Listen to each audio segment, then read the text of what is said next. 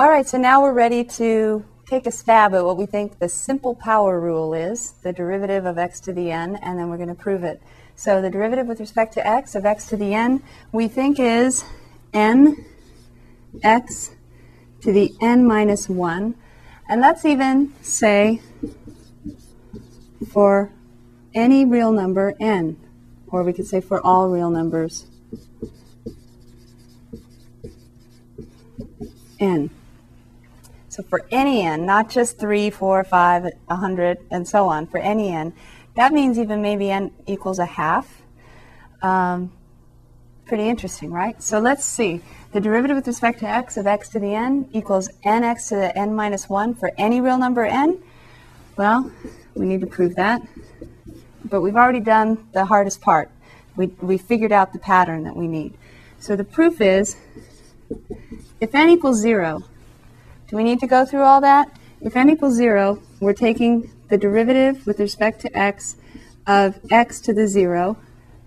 Now, assuming x would not equal 0, or this would not be defined, then what would be the derivative of x to the 0? Isn't that just 1? If x is not 0, isn't x of 0 equal to 1?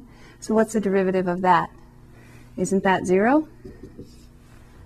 And, oh, wait, that's 0, x to the, I suppose 0 minus 1. It doesn't really matter because 0 times anything is 0. So the simple power rule of taking the exponent and putting it in front and multiplying it by x to the n minus 1 x is not 0, so this part is okay. x in the negative 1 would be 1 over x, but that's okay because x is not 0. And then times 0 is just 0, which is what we know. The derivative of a constant, any constant, and especially 1, the derivative is 0. So it's true for n equals 0. For n equals 1, by the way, the book doesn't go through this. They just ask you to, to verify for yourself that it works. If n equals 1, the derivative with respect to x of x to the 1, what's the derivative of x? Well, isn't this 1x plus 0? Isn't this a linear function? So what's, if it's a linear function, 1x plus 0, what's its derivative? It's the slope of the tangent line, which is just the slope of the line. So the derivative should be 1. The derivative of 1x is 1 because you could write 1 times x there in front and your slope of the line, 1x, is just 1. Now, making sure that it works for the formula, if we have 1x to the first power, and we want the derivative with respect to x, we have 1x to the 0. Well, I suppose so. Again, as long as x is not equal to 0. It's not really defined there. Although the formula, even though the formula technically needs x to not be 0 here, um, it still works at x equals 0 when you look at the actual graph. y equals x has a slope of 1, a slope of 1 throughout for any x. So it looks like, as long as you don't worry about this part here, the 0 to the 0 being indeterminate, um, it certainly could equal 1. It's just that it could also equal other things. So it, it does look like our formula is working so far. Now the big part. For n greater than or equal to 2, that's where it gets interesting.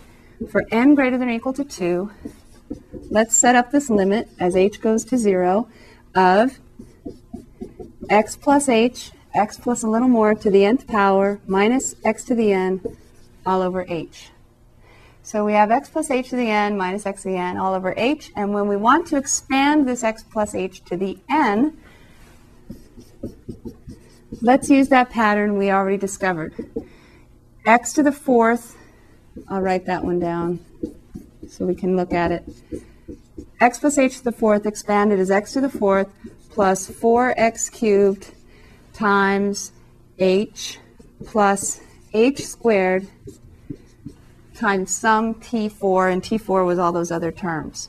So the first term was x to the fourth, the second term was 4x cubed h, and then the third term was h squared times some other stuff, t4. So for n, we have x to the n, and then we have plus, looks like n x to the 1 less, that should look familiar, then times h plus h squared times t sub, instead of t sub 4, we use t sub n. So that's our expansion, at least the first three terms, and then we get around all those other terms by just saying times t sub n. That's why we needed that t sub n. So we don't have to write all those other terms. So now our derivative, the derivative with respect to x of x to the n equals the limit as h goes to 0 of x to the n plus nx to the n minus 1 times h plus h squared t sub n, just writing the expansion out again, minus x to the n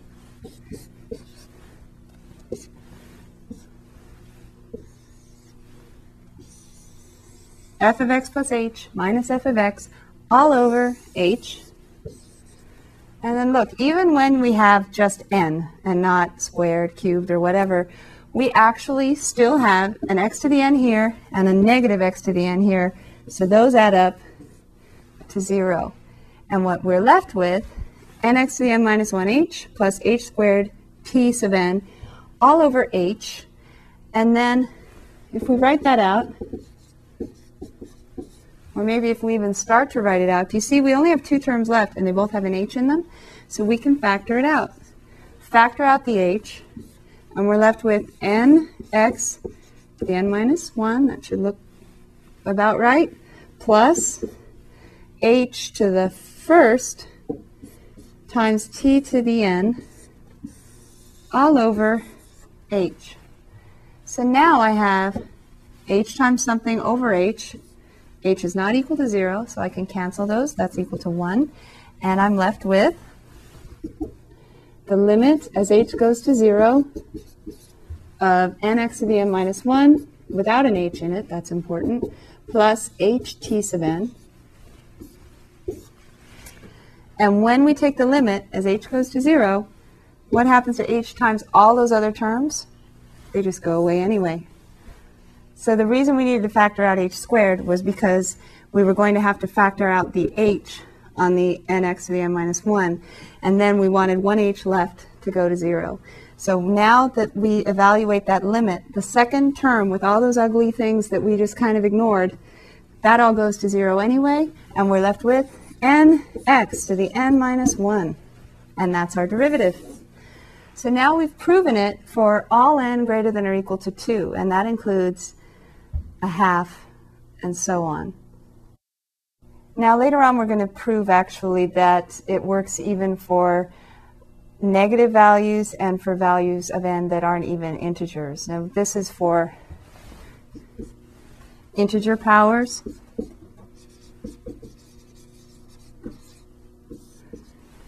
Two, three, four, five, and so on, because when we evaluated the general formula for expanding x plus h to the n, we were assuming that n was numbers like 2, 3, 4, 5, and so on, integers that are positive.